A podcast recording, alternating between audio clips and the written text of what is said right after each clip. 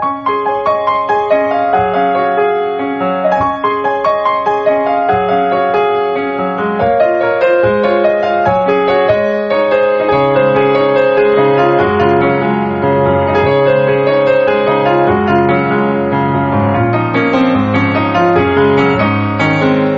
い、皆さんこんばんは、ミッチェルです。いかがお過ごしでしょうかさあ、えー本日はですね、8月の3日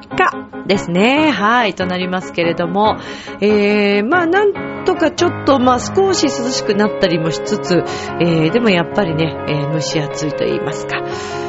大丈夫ですか？皆さん、熱中症。ね。えー、私、熱中症、この度初めてね、え、なりまして、寝てる間に熱中症になりましてね。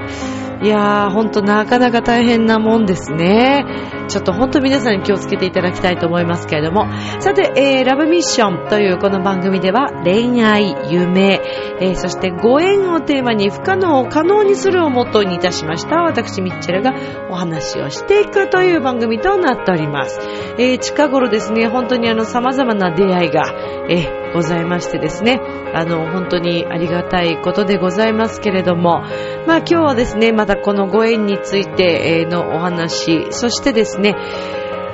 ご縁といえば、はい、えー先日のコンサート、えーポットラックコンサートを聞きに来てくださったお客様の中で、今日初めてメッセージをくださっている方がいらっしゃいます。そして面白いメッセージの話題だったので、ちょっとそこを膨らましていこうかと思っております。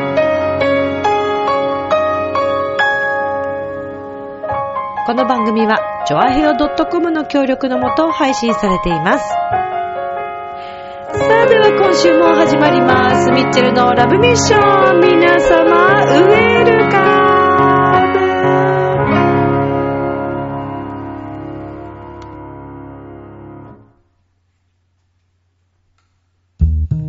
ムねえ、楽しんでる？もしかして諦めたりしてない？聞いているそこのあなた、ミッチェルと一緒にラブミッション。はい、ということで改めまして、皆さんこんばんは、ミッチェルです。どうしたんでしょうね、今日ミッチェルね。まあまあ、なんかそんな気分なんでしょう。ね いろいろあるのさ、日々。ね、いろいろあるんですよ。ええもうなんかこんな喋り方でもないとやってらんないっていう日もありますよね、そりゃね。ちょっと若干テンション高いですけども。まあそのね、冒頭でお話ししましたご縁。あの私、出雲大社に行ったお話させていただいたと思うんですけど、このね、出雲大社さんの開運のね、このお守りが、すごくてですね、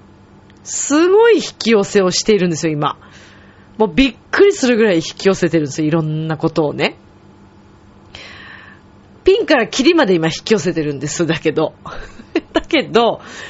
おっとっとって思った時にですね、えーこの開運守りがですね、えー、嘘でしょっていうところがこう繋がったりなんかして、えー、そしてそこからこう、あのいろんな話題を聞けたりしたりとかですね。まあそれによってこうなんですか、このお守りによって守られているっていうのをね、すごく感じている。もうびっくりする。いや、そうとしか言えないんだもんだって。あの、私、生徒さんでね、あの、すごい仲のいい、まあ皆さん仲いいんですけど、あのーなんていうのかな、生徒さんであり、なんかお友達みたいな、えーお友達って言ったらすごい失礼なんですけども、60じゃなくて、えっと、85歳のね、えー奥様がいらっしゃるわけですよ。でね、奥様は、まあ、あの、もともとレッスンにこう、まあ、普通にこういらっしゃったんですけど、前もちょっとお話ししたかもしれませんけどね。で、すごく仲良くてですね、で、今ご自宅に伺ってるんですけれども、で、たまたまそのこの間レッスンに行った日に、この出雲さんのですね、開運守りを、なんか、なんか今日持っていこうと思ったんですよね。で、持ってったわけです。すると、するとですよ、いつもその、あの、お家に、まあ、掛け軸があったんですけど、まあ、絵があるな、あの、絵の掛け軸があるな、ぐらいで、別に、あの、あんまりこう、まじまじと見たことがなかったんですね。で、結構、あの、いろいろお話ししたり、ご飯食べたりとかもしますし、そのうちにレッスンして、その後ちょっとお話ししたりで、いる時間は結構長かったりするんですけど、全然気づかなかったんです。で、たまたまその開運守りを持ってったその日にですね、なんかたまたまその掛け軸をちょっと見見たわけです。で、すごくね、可愛らしいお顔の大黒さんの絵だったんですね。で、わあ、これ可愛いですね、っていうお話をしていて、で、パッとこう横にね、誰が描いたっていうのをこう見たところ、なんと、なんと、出雲大社の歴代のですね、えー、何代目だったかな。まあ、ちょっと前の方のですね、宮司さんが書いている掛け軸だったんです。ほーと思って、えこれ前からありましたっけ？っていう話になって、あったわよって。まあ気づかなかったじゃ気づね、気づかなかったんですけども、たまたまそのお守りを持ってった日に、まあ、ね、そうなんです。だからもうちょっと私、本当このお守りね、で、まあそれ以外にもですね、ああ、これはもうこの話、今このタイミングで聞くってことは守られたって、すごく思ったことがあったんですね。で、その話もですね、実はまたこれね、出雲さんのお守り関係あるんですよ。その、えっと、お会いした、まだちょっと、あの、奥様と別の話ですね。お会いした方に、えー、私、ね、これはこの間、あの、出雲大社さんまた行きましたので、で、その時に、この方お世話になってるから、ちょっとお守り差し上げたいなと思ってたわけですよ。で、それを、ま、買ってきたわけです。で、えっ、ー、と、ちょっとなかなかタイミングがなくて、やっと昨日お渡しできたんです。そしたらですね、その方からですね、すごい情報を伺いまして、まあ本当にね、完全に私助けられたなっていう感じですね。いやーもうびっくりします。いや、ですから、縁って、すごいよ。あの、神参りってね、すごいです。で、私、あの、神参りしても、お願い事とかは、あの、特にしていなくてですね。お願い事というか、まあ、例えば自分がこうしますとか、こう決断する話はしますけれども、自分がこうしていきたいと思ってますとか、こうしますとかっていう決断は言いますけども、こうしてくださいとか、そんなことはもちろん言いません。で、あの、以前にもですね、ある、えー、まあ、それ多分スピリチュアル系の方ですかね。で、ちょっとインターネット上でもこう、ちょくちょく拝見してて、あの、あ、面白いこと書いてらっしゃるなと思って拝見してたんですけども、まあ、その方がおっしゃるにはね、今、自我のですね、我の、もう本当に自分だけの生涯、もうちっちゃい願い事をお願いする方がものすごくこう増えてしまって、神様たちがとても困っていると。で、その方はこの場所すごくいいんだよっていうあの、このね、えー、神社に行くとすごくこう、あの、いろんな出会いが広がるんだよとかっていうことを、まあ、書いてらっしゃった。だけども、それによって、えー、すごい何でも願いが叶うんだよっていうことを書いたところですね、えー、自分の生涯をこう、どんどんどんどん言いに行く人がもう増えすぎてしまって、場合によってはですね、もう本当に素晴らしい神様がそこにいるんですけれども、その神様たちがそこからもうその神社からいなくなってしまうんじゃないかっていうところまで来ているっていうことを書いてある記事をちょっと読んだことがあるんですよね。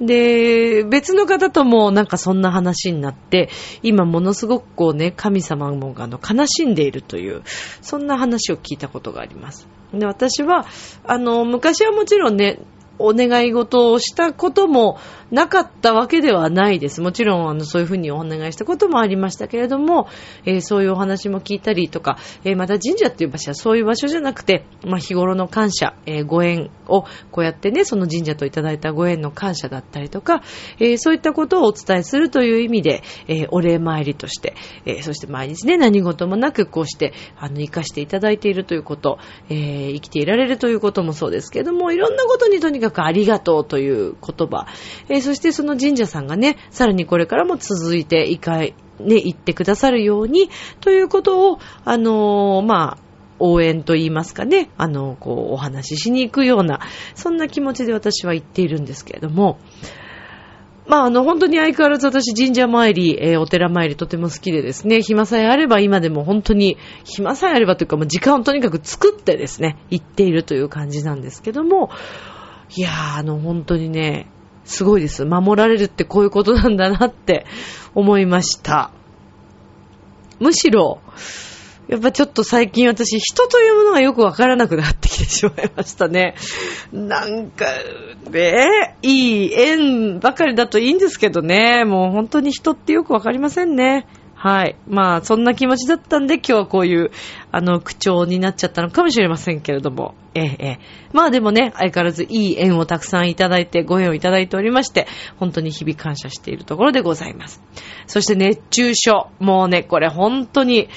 えー、ちょっとね、いつなったかっていうのはね、もう恥ずかしくて言えなくてですね。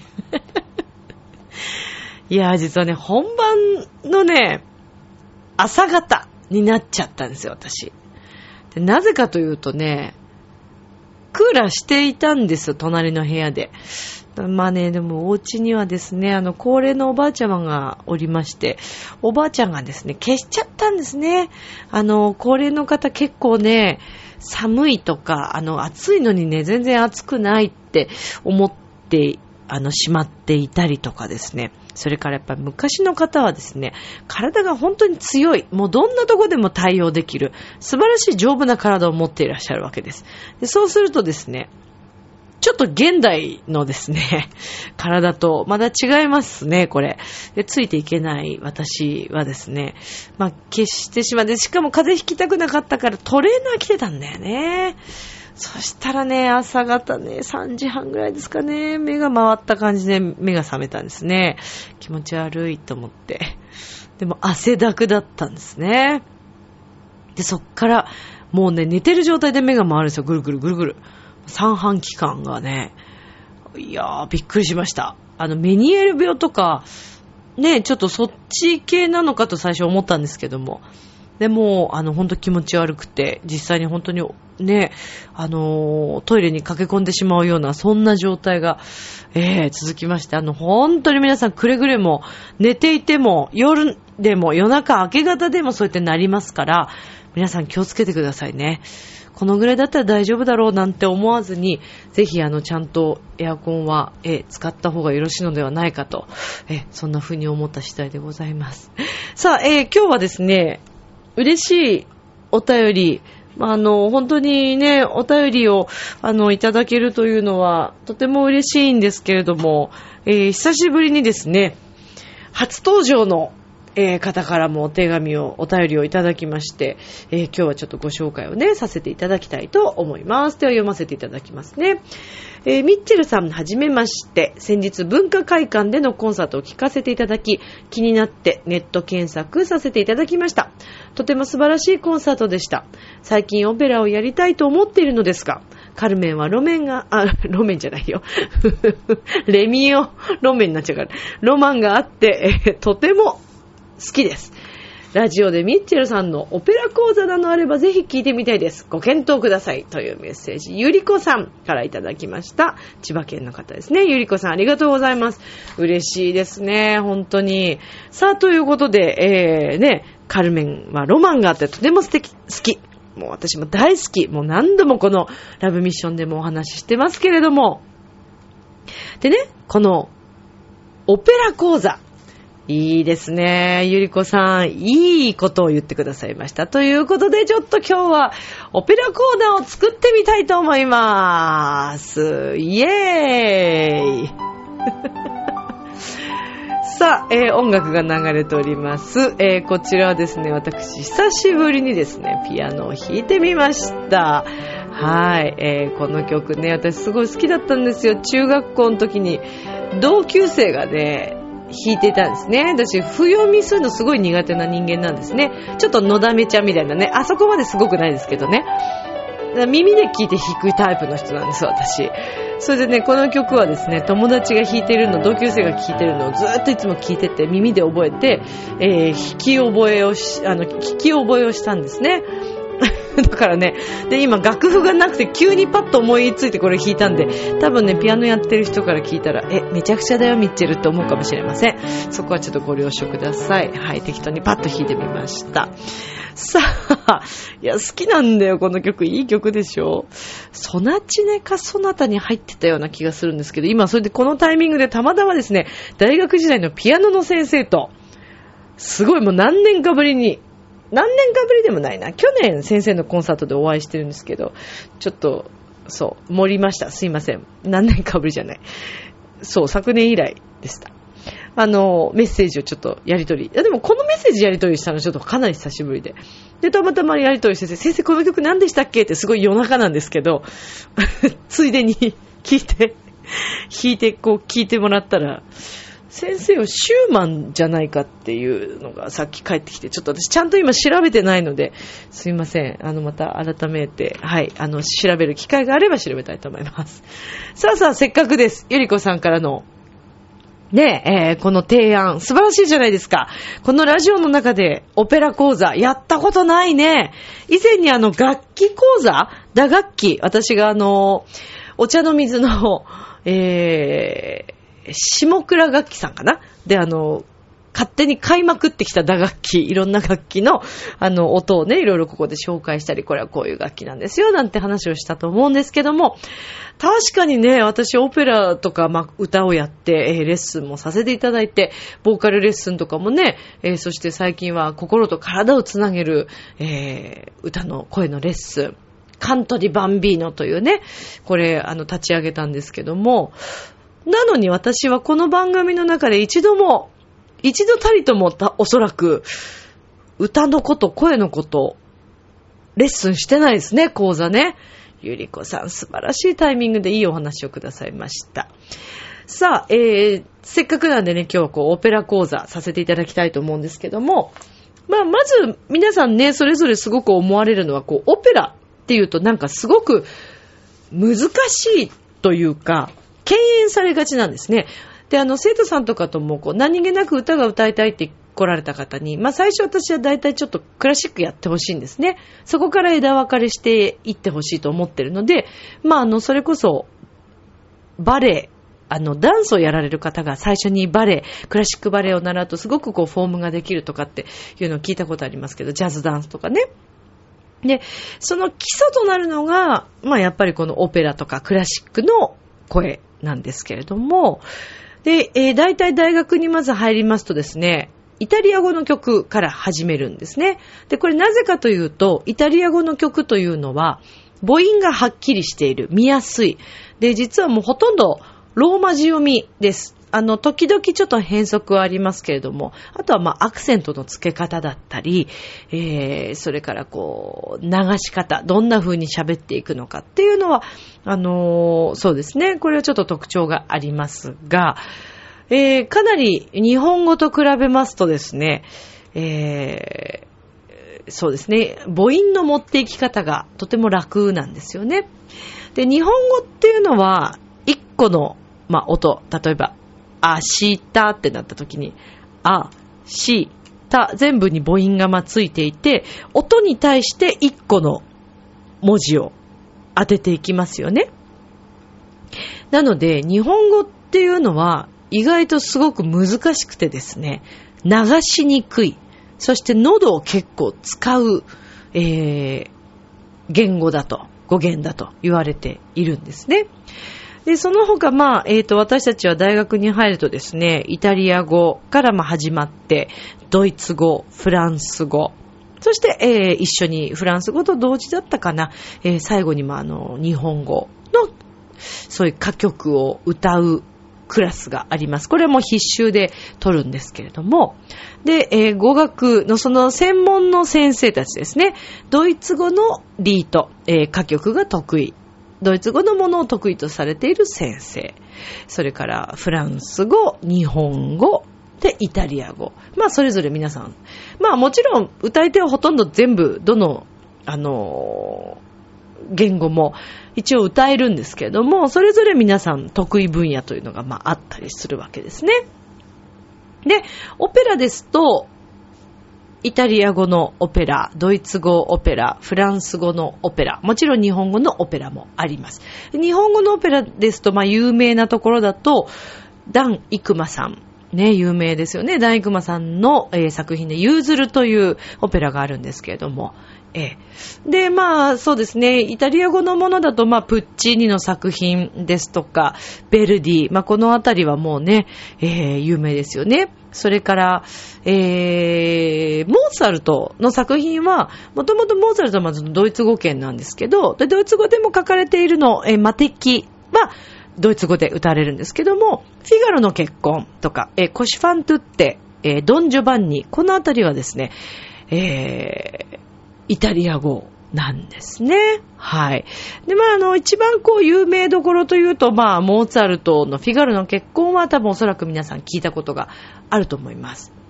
で、中でもですね、えー、ケルビーノのアリアというのがあるんですけども、えー、これはあのー、まあ、15歳ぐらいですかね、設定15歳、16歳ぐらいだと思いますけども、の少年なんですね、役柄としては。でも女性が歌います。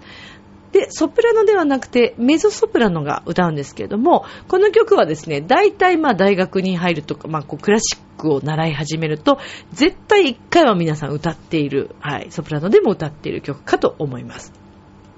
あまりにもとても有名なアリアなので、えー、おそらくオペラが好きな方にとってはもうよくよくご存知の、はい、えー、オペラだと思うんですけれども、曲だと思うんですけども、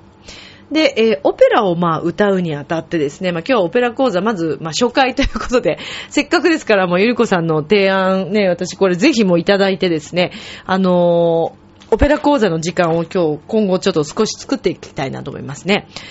えー、でですね、この、まず、フォーム、えー、なんですけども、歌を歌うときに、一番まあ大切なのは呼吸だと思います。まあ、体の使い方っていうことなんですよね。呼吸がうまく流れないとですね、なかなか上手に歌っていうのは歌えません。で、これはあの、クラシックに限らず、私は何のジャンルでもそうじゃないかなと思います。で、えー、まあ、発声練習とか、なんとか、いろんなものをやる前に、まずですね、呼吸練習がとっても大切なんですね。ちょっと今日はリスナーさんも、もしよろしければ一緒にやっていただけたら嬉しいんですけども、あの、最近ではですね、こう、瞑想法、ね、えー、NHK さんでも E テレさんとかでもたまにやってます。あの、マインドフルネス。ね、えー、私あの、タッピングというのも習いましたけれども、まあ、あの、タッピングとかの場合はね、その呼吸法がどうとかっていうところまではそんなにはあれですけど、まあ、自然な、まあ、深い呼吸だったらいいと思うんですけども、えー、マインドフルネス、この自分の瞑想に入っていくときにですね、呼吸法っていうのを、あの、最近、E テレさんでも、1分とか3分ぐらいですかね。みんな無言で、あのー、アナウンサーの方とか、タレントの方も一緒にこうみんなで瞑想するっていう、静かな時間を持つ。で、呼吸に注目する。集中する。っていうことをやっているんですけど、これもまさにクラシック、えー、歌に必要なものです。で、私たちはもうずっとこれやります。今でもやっています。どんなことをするかというと、まず、まあ、腹式呼吸なんですけど、まあ、皆さん、お腹で、ね、えー、腹の底からとか皆さん言います。で、この腹式呼吸に関しましては、深いところでもちろん吸うんですけど、深いって言ってもよくわかんないと思うんですね。で、鏡で自分の姿見を見ていただくとですね、息吸った時に、まあ息は肺に入ります。で、この肺に入った時に、肩がですね、ぐっと上がってしまう吸い方をしている時は胸式になっていて、浅いです。ってなっちゃうような吸い方。で、これは、今なんか出てきたわけでも何でもないですからね。っていうのね。で、えっ、ー、と、この吸い方はすごく浅いし、それからもうすぐ呼吸なくなっちゃうし、アップアップしちゃってすごく大変です。で、女性はすごく胸式がまあ多くてですね、あんまりこう深いところで吸いにくいというのを私聞いたことがあるんですけども、ヨガでも使われていますね。この腹式と胸式両方やってみましょうとか、片肺、片方の肺で吸ってみましょうとかっていうのをヨガでもやったことがありますけれども、まずはなので、こう、肺で吸う、息を吸うっていうのはどこで吸ってるのかっていうのを感じながらまず吸ってほしいです。まあ、胸でまず吸ってみましょうか。胸が膨らむように、吸います。吐きます。もう一回胸で吸いましょう。吸って。吐きます。そう。まあ、これ胸式。じゃあ次、腹式。えー、よく言われる腹式。で、この丹田に、えー、集中する、あの、しっかり下で吸って、というのは、これはもう音楽だけではなく、スポーツにも使えます。いろんなスポーツの方聞いてると、やっぱりあの、すごく重要なようで。あとは、ダンサーさんもそうですね。丹田のあたり。体の中心になりますので、ここの部分、かなり大切です。で、力むというのとはちょっと違うんですけれども、一番わかりやすいのは、胴回りをですね、自分の手のひらで、手を当ててみます。えー、親指と人差し指、えー、また指の全体、手のひら全体で胴の周りを、えー、掴むようにこう持ってみてください。なんか木を、大きな木を掴むようにこう持ってみます。自分の体を。木の幹になったと思って。えー、そしてですね、これを吸っていくんですけども、吸った時に、胴回りが膨らみます。で、これは息を吸った時に横隔膜というところが下に降りますので、えー、これもみんな誰もがやってる、勝手にやってる状態なんですけど、で、ここまで降りた状態で、普通、吐くとき、吸ったときは膨らみます。吐くときっていうのは、しぼんでいきます。あの、風船でもね、息なくなっていくと、あの中の空気がなくなっていくとしおれていきますよね。なんですが、腹式呼吸で、この、しっかり、下の、えー、横隔膜を使って歌っていくというのがすごく重要なんです。特にクラシック。でも他の楽器も、他のジャンルもそうだと思います。で、吐くときにですね、この胴回りがあまりしぼまないように、そういう音を立てながら吐いていきます。ちょっと一緒に行きましょう。吸って、吐きます。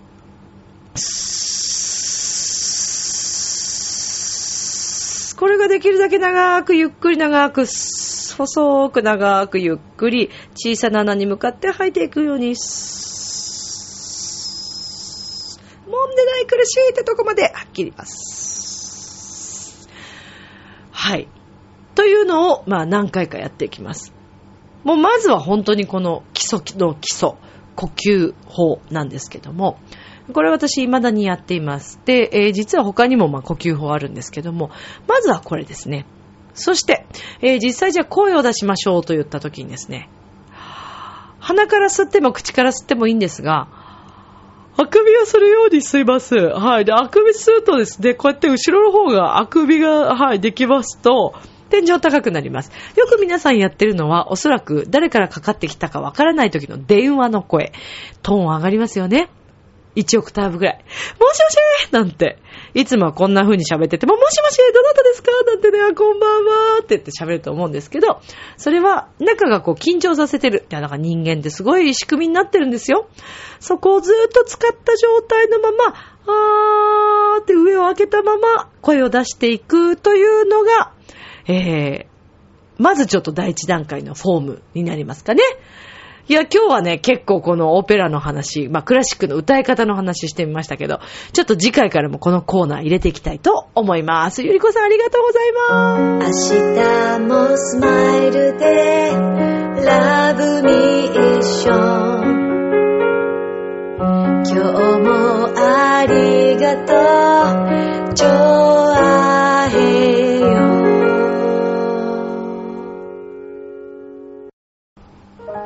はい、エンディングです。さあ、えー、ミッチェルが関わっている、えー、もの、こととしましては、8月の25日まで、えー、土日祝日だったと思います。銚子電鉄のですね、お化け屋敷電車、こちらの方で、えー、声の、え、出演をしております。はい、えー、調和平がこの度もですね、関わらせていただいて、寺井宏樹さんの企画演出で、ご一緒させていただいております。それからですね、えー、っと、ちょっと先になっちゃいますけど、9月の29日、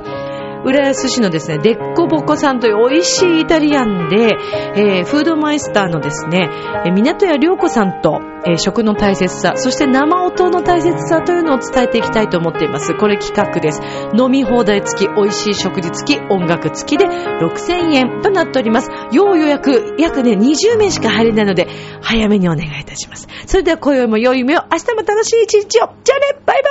ーイありがとう